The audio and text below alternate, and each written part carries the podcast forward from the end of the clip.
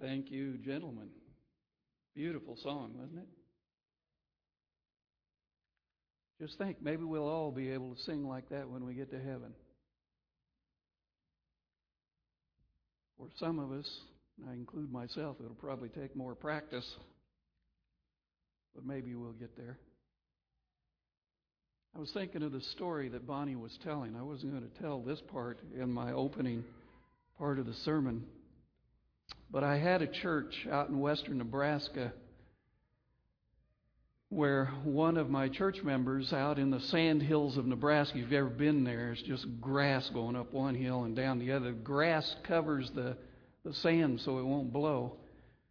So, about the only thing that you could have out there is sheep and cattle. And this church member had sheep. I mean, he had sheep. He had a lot of them. And uh, his name was Sam. His dad's name was Sam, his name was Sam, and his son's name was Sam. One day they all three came to church and I walked in and I said, Hi, Sam, and they all answered hi. Kind of confusing.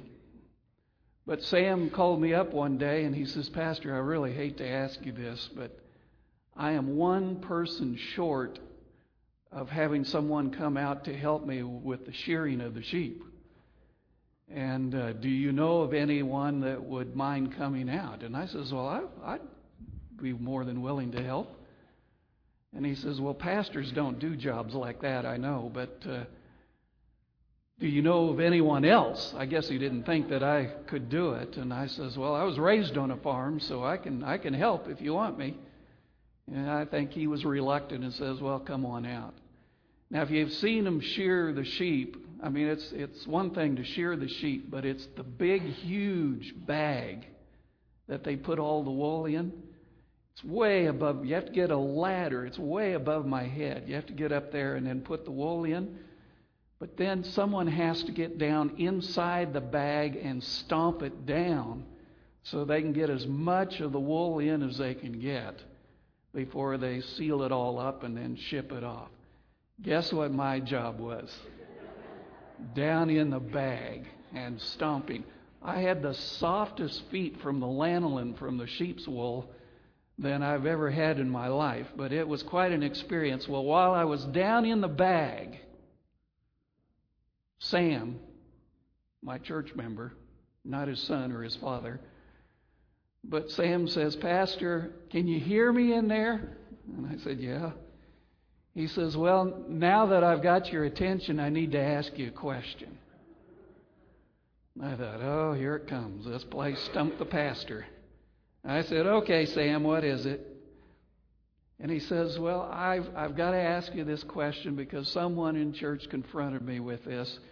And they used this Bible text that Gene read. He quoted it Be ye therefore perfect, even as your Father which is in heaven is perfect.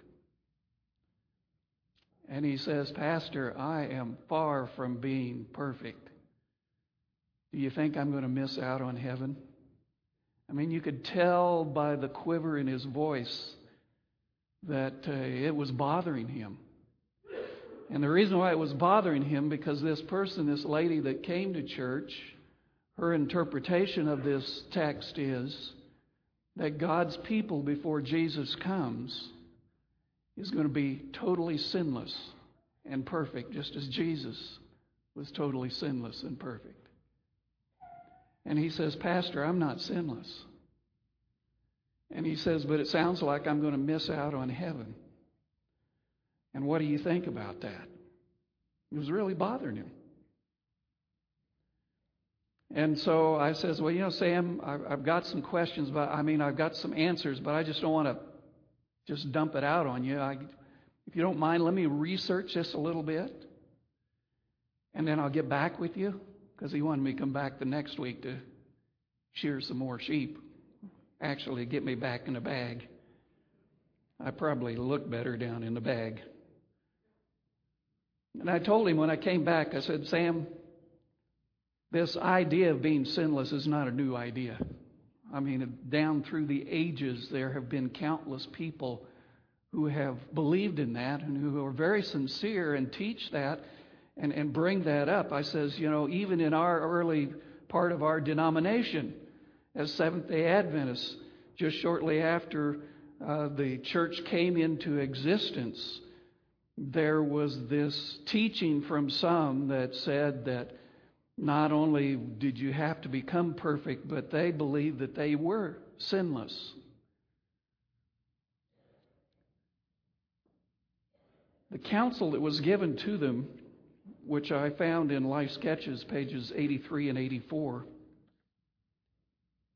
says that they held that those who are sanctified cannot sin, and this naturally led to the belief that the affections and desires of the sanctified ones were always right and never in danger of leading them into sin.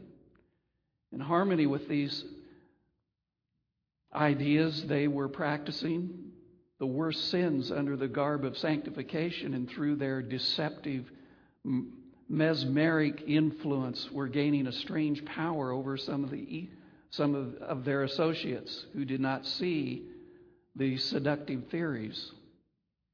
She goes on to say, I saw the fearful account that stood against them in the books of records and the terrible guilt that rested upon them for professing complete holiness while their daily acts were offensive in the sight of God. They believed that they were got to a point where they were sinless. Now I've seen people who have taught this that uh, said, you know, we have to become sinless, we're going to become sinless. The majority of the people that I have seen that have taught this, if you really got to know them, their life was a wreck. I mean, they were they themselves were far from being sinless, and yet they're teaching that. And maybe they don't think that they have it now, but they says we're going to become that way, and their focus is trying to stop their sins. But as they as uh, Morris Venden said one time, when you finally get one sin to stop, you got four others to take its place that crops up within your life. And so they just seem to get farther and farther away. I had one lady who, it was the same lady who talked to Sam that came into the church, and she was professing sinlessness, and she had a flat tire one day, and she came to church, and and when she got to church, she mentioned how she flew off the handle at her husband and got very angry at him because he didn't change the tire fast enough. And one of the conference men was preaching that day, and, and he had been there the week before. He was putting on a, a series of meetings for us, and she had been telling him that that uh, she is working on her sinlessness, and she's almost there, and and that he needs to do that as well too. And so when he was there, he said to her name, said, Doris, thought you said you were sinless. How come you got angry at your husband and flew off and really laid into him? She didn't know what to say to that. She just got angry at the conference man that as well too. There's always been a problem. The Apostle John had a problem back in his day. Go to 1 John, if you would. 1 John chapter 1. 1 John chapter 1 verse 8.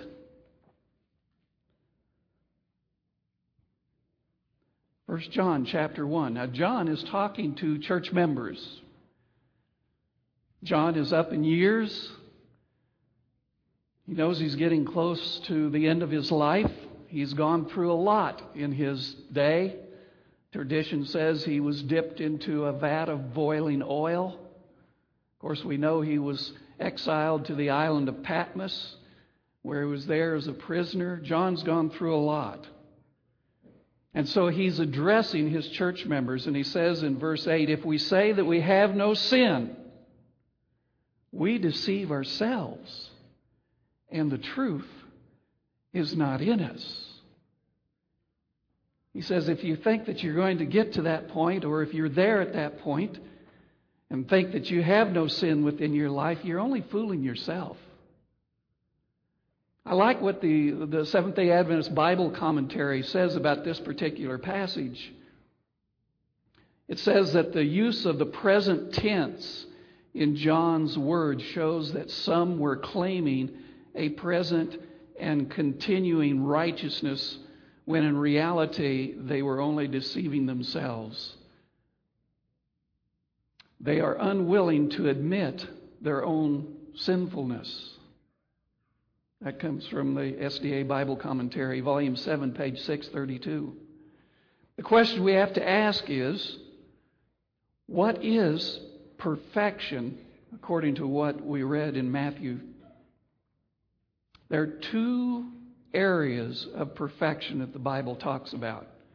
We're going to speak about one this week. I thought maybe I could get them both in, but really there's so much that I'm going to split it up in, into two sections. We'll talk about one area this week, and then next week, like Paul Harvey, you'll hear the rest of the story. When John, who wrote this, says if, if uh, we who have no sin, if we say that we have no sin, what is he talking about? Look at 1 John chapter 1 verses 5 through 7. This is the message which we have heard from him, that's from Jesus, and declare to you that God is light, and in him, in Jesus, is no darkness at all.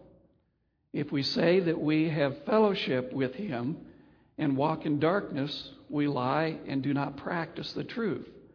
But if we walk in the light as he is in the light, we have fellowship with one another, and the blood of Jesus Christ, his Son, cleanses us from all sin. And then he says, if we say that we have no sin, we deceive ourselves, and the truth is not in us. The key word in this passage is, is fellowship. What we have to establish here on this earth is a perfect fellowship with God. I mean, that is the key right there. There's no way that a, a leopard can change his spots. There's no way I can change my sinful nature into a sinless nature.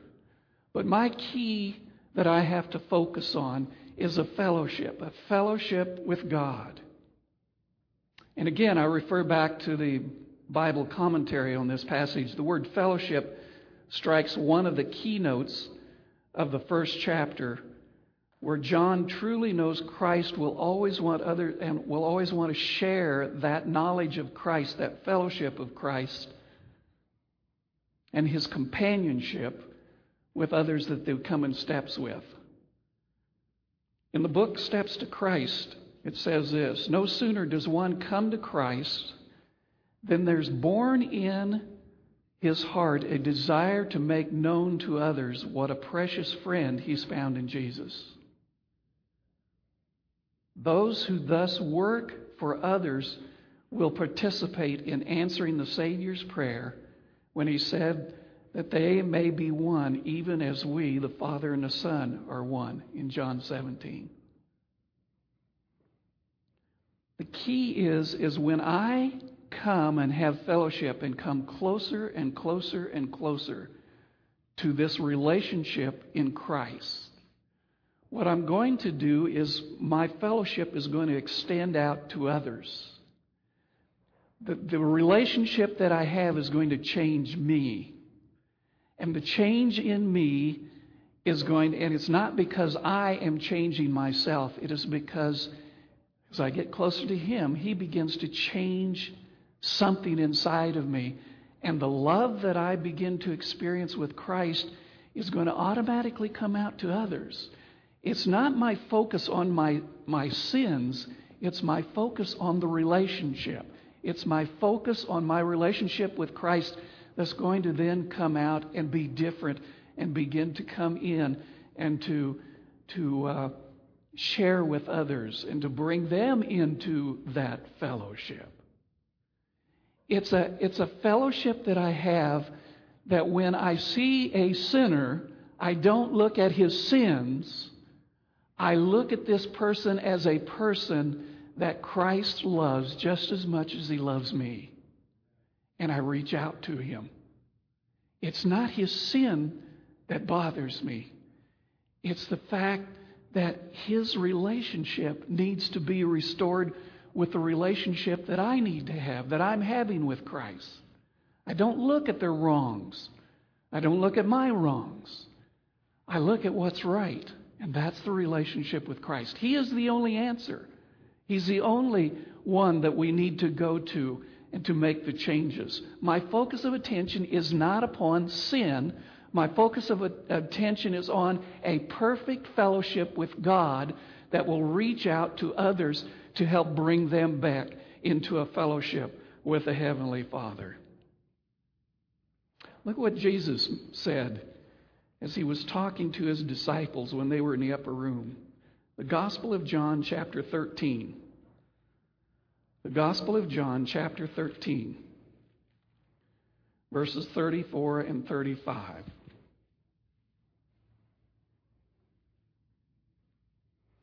John chapter 13, verses 34 and 35.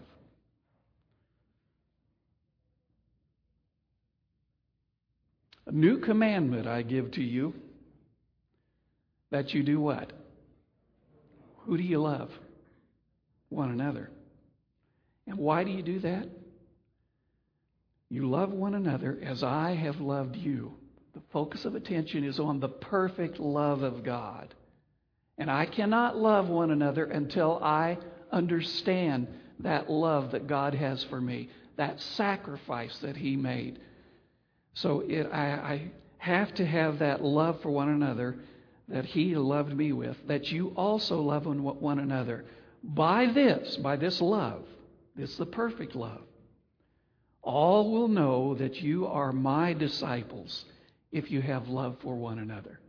See, now here's where the problem is. Those that usually preach sinlessness so focuses on the sin that they are condemning people. They get angry at people. They point out their sins. They point out their wrongs. Is that the love that Jesus is talking about? He didn't do that. When we come into a fellowship with Christ, we do not become condemning individuals that condemn others, that show our anger, that, that uh, points out the wrongs. It's funny, they always point out the wrongs of the others, but they never point out the wrongs of themselves. That's not what we're to do. That's not the relationship we have. But with the relationship with Christ, He loved me as a sinner. He chose a relationship to have with me while I am still in my sins. As terrible as I am, He loves me. And I must do the same with others. And when I come to that type of a relationship, when I come to that type of understanding, that love is going to reach out, not to condemn others, but to bring others to say, you know, I was just like you. I still have thoughts. I still have temptations. I still have problems. But the solution to my problem is Jesus Christ. Can't do it on my own. I can't do anything on my own. But the key is this fellowship with Jesus. He gives to me hope, He gives to me strength, and He gives to me His promises of deliverance. And that's what I cling on to. But I wouldn't know those things unless if I knew Jesus and trusted Him. He continues the same uh, subject in John chapter 17. Look at that. John 17, verses 20 through 26. Look what Jesus says. He's still with his disciples. He knows he's going to the cross. John 17, verses 20 through 26. I do not pray for these alone, but also for those who will believe in me through their word, that they all may be one as you, Father, are in me and I in you, and they also may be one in us. See that fellowship? That the world may believe that you sent me. And the glory which you gave me, I have given them, that they may be one just as we are one. I in them, you in me, that they may be made what? Perfect in one. That's that fellowship. Perfect in one. That the world may know that you have sent me. How are they going to know? They're going to see it in us. They're going to see that perfect love, that perfect fellowship in us. And I've loved them as you have loved me. Father, I desire that they also, whom you gave me, may be with me where I am, that they may behold my glory which you have given me. For you loved me before the foundation of the world. O righteous Father, the world has not known you, but I have known you, and these have known that you sent me. And I have declared to them your name and will declare it, that the love which you loved me may be in them and I in them. Do you see what it's talking about? Jesus is saying, look, if you really want to be ready for heaven, you've got to have this fellowship with the Father that Jesus had. You've got to understand this perfect love that He has. And this love, this love, as you begin to understand it, as you begin to close in on this, as you see that this love is different than any love you've ever seen in this whole wide world, then this love is what you're going to reach out and people are going to say, wow, you are disciples of Jesus Christ. You're not here to condemn me. You're here to be able to show me what you have experienced yourself. And what you have is what I want. And that is the perfection that has to start within us. It cannot start any other place else except with the love of the Father. And the people that I see that teaches sinlessness, usually 99.9% of the time, do not have the love of the Father in them. They do not see it, they do not feel it, and they do not show it. They're too busy condemning. They're too busy getting angry at individuals. They're too busy focusing on the wrongs the wrongs of the church, the wrongs of the conference, the wrongs of the denomination. Brothers and sisters, if you want to look at wrongs, then you look at everybody else in the church. Because we're all sinners and fall short of the glory of God. But praise be to God that He sent His Son Jesus out of great love for us so that we might have life while we were yet sinners. Christ died for us. He didn't wait for us to become perfect. Now, for his disciples, just before Jesus comes, one of the areas that the world is going to see in these individuals is the perfect love of Christ. And without that, Without that as a basis, they see nothing. It's got to start there. So, where do we work on in our perfection? If you're trying to get rid of your sins, you're starting in the wrong place. Because this mortal body is not going to become immortal until Jesus comes. This sin filled body will not be sinless until Jesus comes. But boy, I'm going to have the perfect love of Christ because he first loved me. So the first area of perfectionism is in the area of love. And others are going to see that perfect fellowship, that perfect love, and something is going to happen to them. So, how does that love come about? Go back to 1 John chapter 4. 1 John chapter 4, verses 17 and 18.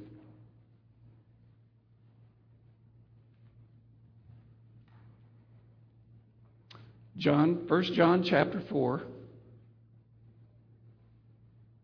verses 17 and 18. He starts out, Love has been perfected among us in this that we may have boldness in the day of judgment, because as He is, so are we in this world. There is no fear in love, but perfect love casts out fear, because fear involves torment. But he who fears has not been made perfect in love.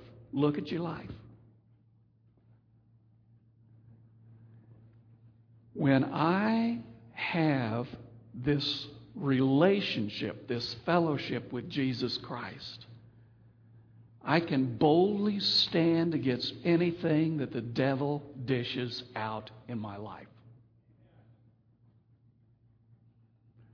Now, some of you have had a lot of things dished out in your life from cancer to breakups of families to financial hardships to drugs, death within your family, all kinds of things.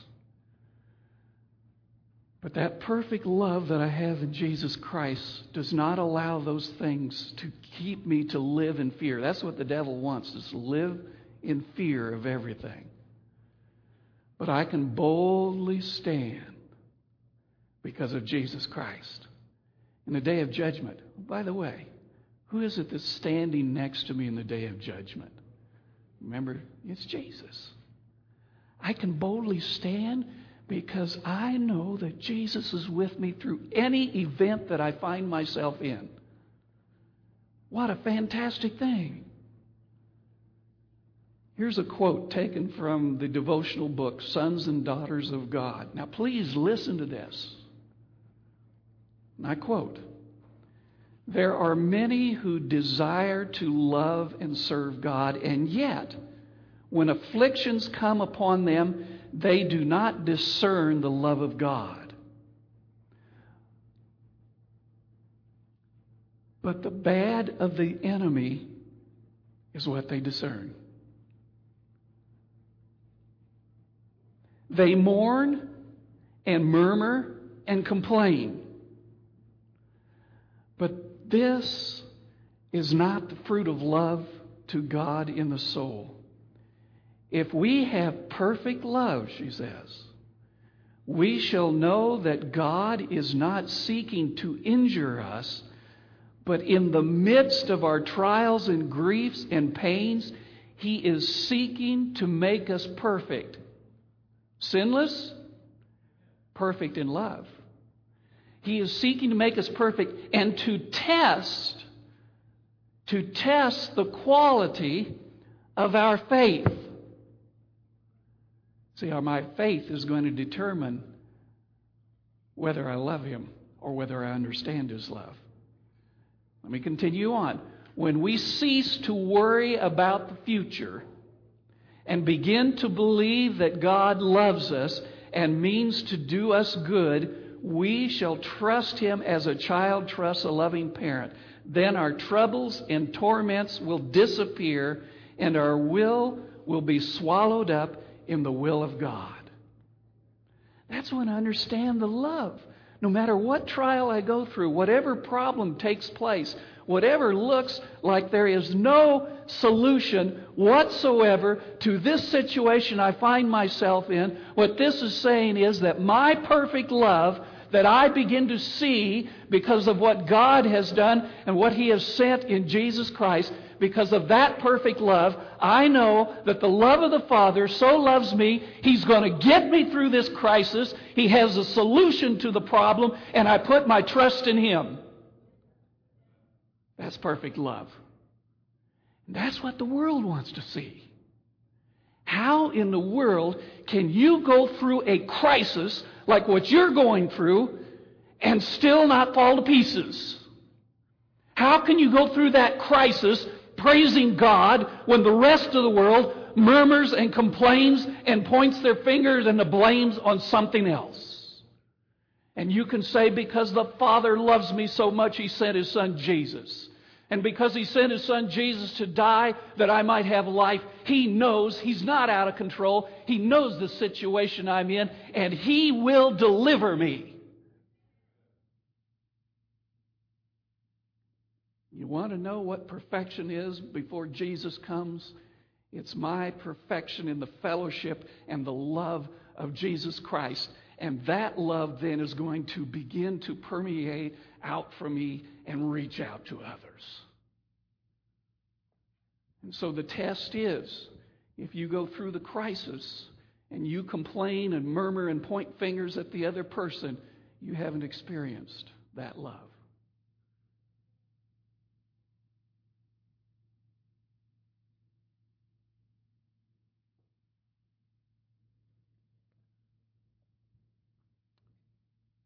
We will know when our love is perfected when we can rest in the loving arms of Jesus Christ no matter what is going on in our lives. We can be in a building in New York City that has planes crashing into it, and the building is on fire and ready to collapse. And the love of God says, I'm in the hands of Jesus. If I die, I have eternal life. If I live and I'm spared, I've got the love of God that still goes with me. No matter what situation I find myself in, God still loves me. There's another area that we need to perfect. I said there's two. The first one is our love, our fellowship with the Father. And as we have that fellowship with the Father, we're going to go out and to witness that love to others and they're going to see and know we're disciples because of that perfect love. By the way, if you want to know what the perfect love of the Father is, go to the love chapter in 1 Corinthians chapter 13. That is the perfect love chapter that explains the love of God. That's exactly what He's like. That's what His love is like for your life. He doesn't deviate from that one iota. If you want to know what the love is like and you feel like you're lacking it, you go to there and you say, Lord, I see your love now. I'm beginning to understand. Maybe reveal more to me, but help me to understand and help that love to begin to make the change in my hardened heart so that I don't condemn others, but I can reach out and allow your love to permeate through me and reach out to others. No matter what condition I'm in now, no matter what sin is dished out, no matter what's taking place, you're going to be the channel of love through my life. That's perfect love. But there's another area that we need to look at and we need to perfect as a follower of Christ. But we're going to look at that next week. For right now, let's take our hymnals and let's turn and talk about this love as we turn to hymn number 75 and we sing the wonder of it all because that's what it is. It, it's, it's, it's amazing to think that the way I am, that God loves me. Hymn number 75.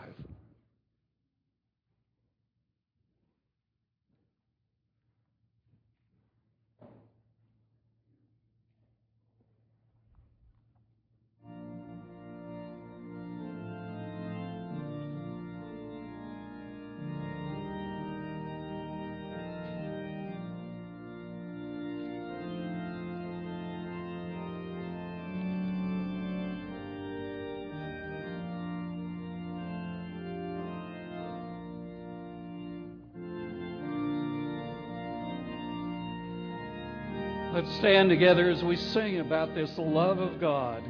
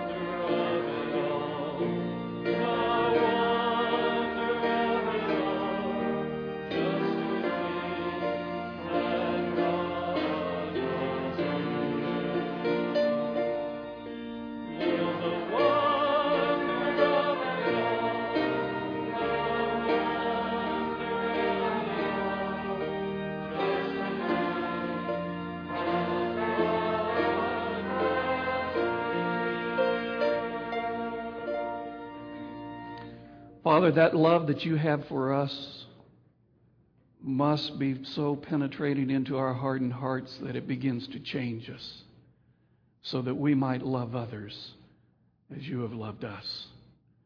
May we truly be the disciples based on our love and fellowship with others as we begin to witness that love to others is our prayer in Jesus name. Amen.